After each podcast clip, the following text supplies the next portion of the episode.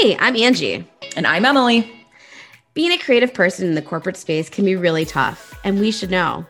Join us to talk about how to be a right brain in a left brained world. It's The Artist at Work.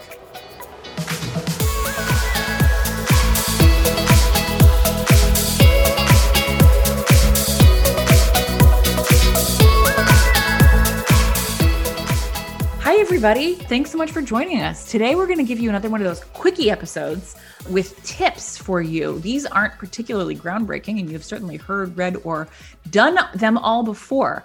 Um, but we just thought that we'd check in with you and talk a little bit about how to get creatively unstuck the stuckness is something that we certainly feel both quite a lot. And so we're going to hit you with some quick tips. Um, maybe even listening to your favorite podcast could be one of them. So, Angie, what's one of the ways in which you uh, find that you need to get yourself creatively unstuck? What do you do? I will start with move my body. I think sweating does so much good for probably everyone, but especially myself. I know I feel better, I sleep better, I think better when I, days that I have you know, moved my body, went outside for a long walk, or, you know, did a little sweat sesh in my living room. What about you? I like to um, consume things when I because I am typing and creating all day. I like to remove my hands from the keyboard as much as I possibly can. And you know, for example, if I am reading a book, I will then go through the rest of my day after having put down that book, narrating my day and my life in the voice and in the tone of that author, which is weird and pathological, but it, I can't help it. Um, so funny. Do you think that's your like writer brain doing it that? has I, to be. I don't do that. Oh my God. Ever since I was a little kid, this is like I would be able to channel that author's voice very poorly, I'm certain, into my thoughts and my narrations. And it sort of helps me kind of situate problems differently and, you know, think about, you know, uncenter myself from whatever it is that I'm working on. But yeah, being able to consume and take a break from the act of creation itself and take it in rather than, you know, output, I think is really helpful for me. Cool. So, my next one, which is quasi related, is just if I'm stuck on a problem, a creative solution, a thing I'm making, whatever it is, if I just stop doing that thing and move on to something entirely different that maybe uses, maybe it's more admin or maybe it's more, it's creative in a different way. It's just a different task that uses a different piece of my brain and then I come back to the other one, I am refreshed with new ideas and a new like energy towards that problem. I think that makes sense. And, you know, again, it's a framing exercise, right? I think a lot of the times in these situations, myself in particular, because I am a procrastinator, I paint myself into a corner with time. So I often don't have the luxury of walking away. But when I do have the luxury of walking away, I like to allow myself space to get distracted because I never know what kind of internet rabbit hole I will fall into. And I fall into many every day. But I am able to sort of file away things that don't even make sense for the problem that I'm trying to untangle in the moment. Um, but something will, you know, if you give a mouse a cookie, it's going to eventually ask for milk and then solve your creative problem.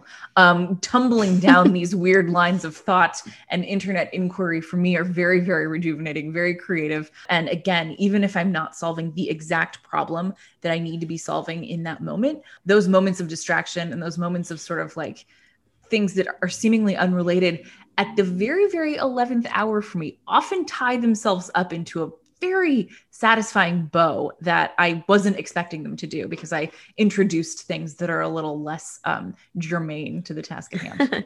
and I'll say, being on the other side of that kind of creativity and seeing it come to life when we're working on a project together or you're doing something personal and you, I know you've been putting it off and then it comes to life. It's incredible to see the not the nonlinear direction that I got there. It's the crazy loopity loop. And I think it's so cool to have a little kind of tap into your brain there. I encourage everybody to, to take a couple of loops. It's, it's amazing what you can find out. What about you? What's another one? Another one that's so obvious. And this is, you know, I'm not going to be the first person to tell you this, but I, in the last year or so, have really embraced rest.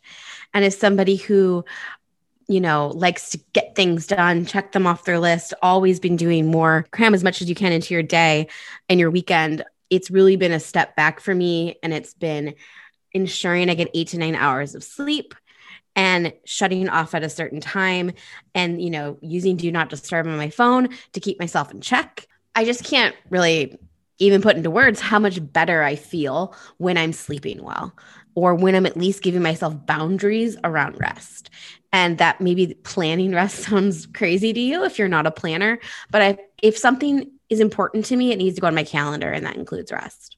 Another one that I initially really balked at, but has proven to be helpful for me and that I'm still learning about a lot um, is journaling. I know it sounds really easy and really simple, but it's something that I have not prioritized for many, many years after having done it for most of my young and young adult life and getting back into that practice. You know, whether it's typed up, whether it's longhand, both really, really helpful for me. Um, again, removing myself from the problem, thinking about something else, and seeing where one thought sort of takes me, um, and how those sort of you know tendrils of other things can can wind me back to where I think I need to be. That's super interesting. You're talking about journaling and how you did it as a ch- like a kid, a teenager, probably into your 20s. Even, oh yeah, and then it fell off. And mm-hmm. I was literally just having this conversation earlier today huh. about the same exact thing. I had like a diary with like a lock and like oh, yeah. journal after journal after journal full through college, through my early 20s. And I had a realization that when I stopped using paper planners, I stopped journaling. Yeah. Uh-huh. And it all has to do with the iPhone. Of course it does. So really the iPhone is the enemy here. It's a blocker. it blocks creativity. Yeah, it is. Screens away. That's really that's fascinating yeah. to think about. So it is the timeline is completely connected and I did not have that realization until today so it's so funny that you wow. say that exact same thing back to me. Huh. And have you what do you use? Do you just use your your thought, your racing thoughts to like calm your anxiety, helps you write down? Are you thinking about a gratitude or are you thinking about, you know, just fleshing like weird stuff out in your head? Like what prompts are you using prompts, I guess? I'm not. No, it's a real garbage dump for me. Um, as most yeah. of my writing is. And most writers would say the same thing about their own rough drafts or, you know, not fit for public consumption writing. You know, something I will think about something that will that will in turn you know spur 700 words of of nothing. It will be what happened to me today. It will be i can't believe i just watched this show and it was so gutting. It could be i'm so mad at this thing that happened at work. Any and all of the above but i don't use any formal prompts. I'd like to get better at that. But right now it's just sort of very stream of consciousness for me. And is writing like in a paper with pen on paper better for you than typing? I wouldn't say that. I think that they both things lead to very different outcomes for me. Mm-hmm. Um, you know, writing by with pen and paper, it's a different exercise for me. It feels um, more indulgent and more um, careful and more thoughtful.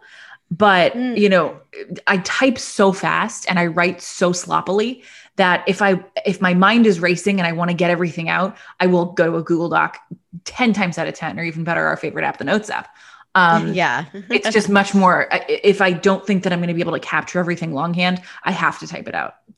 Yeah. I feel like longhand for me is more like, it's funny you say careful. I, I don't feel careful at all. I don't care how I'm spelling things. I don't care. I'm not making full sentences. I'm, I'm much, um, I don't know, more in the zone of just like getting my what's out in my head when I'm typing, I need the sentences to work. I need the wow. structure to work. I need the flow to be there or it feels like a waste of my time. It's wow. so it's so funny how our brains work like that. And I think that has to be tied to also your profession a little bit, right? Completely. You do this all day long and you are composing things it comes much more natural to you. You are incredible with words. So it probably you do get your point across if you're typing better yeah it's just much easier for me to you know get it across and make sure that i am saying everything that i want to say that i'm thinking um, even though it is always garbage but i don't Not worry that always. i'm gonna, i don't on. worry that i'm going to miss something in the same way that i do when i'm writing something on a piece of paper but my mind is already six sentences ahead of what i'm writing down i get you so again this, these are not revolutionary tools these are not tips you haven't heard from a million other people but like I know that I forget this stuff a lot of the time when I'm very much like in the moment of trying to solve something creatively. And I think that like all of these little tricks hint at and seem to come back to like that we need to take our noses off the grindstone a little bit. Time and space away from what we consider to be creativity is just as important as the time and space we spend with and in it. Um, and so being able to, and it's creative in its own way, you know, moving around is creative resting and you're dreaming. That's very creative. It's just, it's making sure that all parts of your creative brain are stoked in the ways they need to be stoked and fed. And they'll tell you when they're hungry.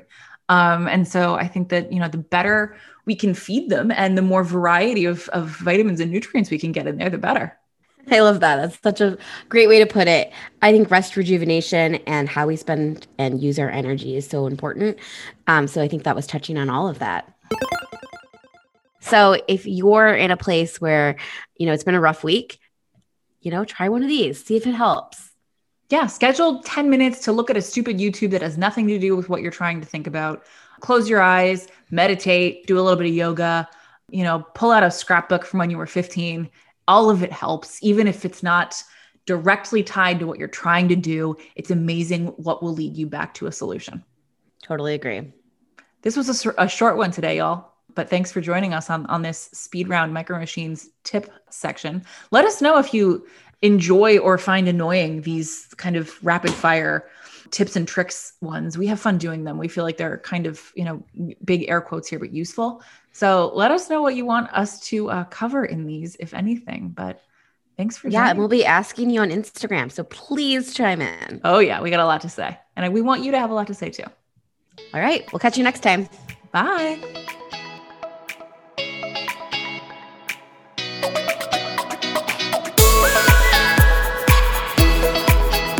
Thanks for listening to The Artist at Work.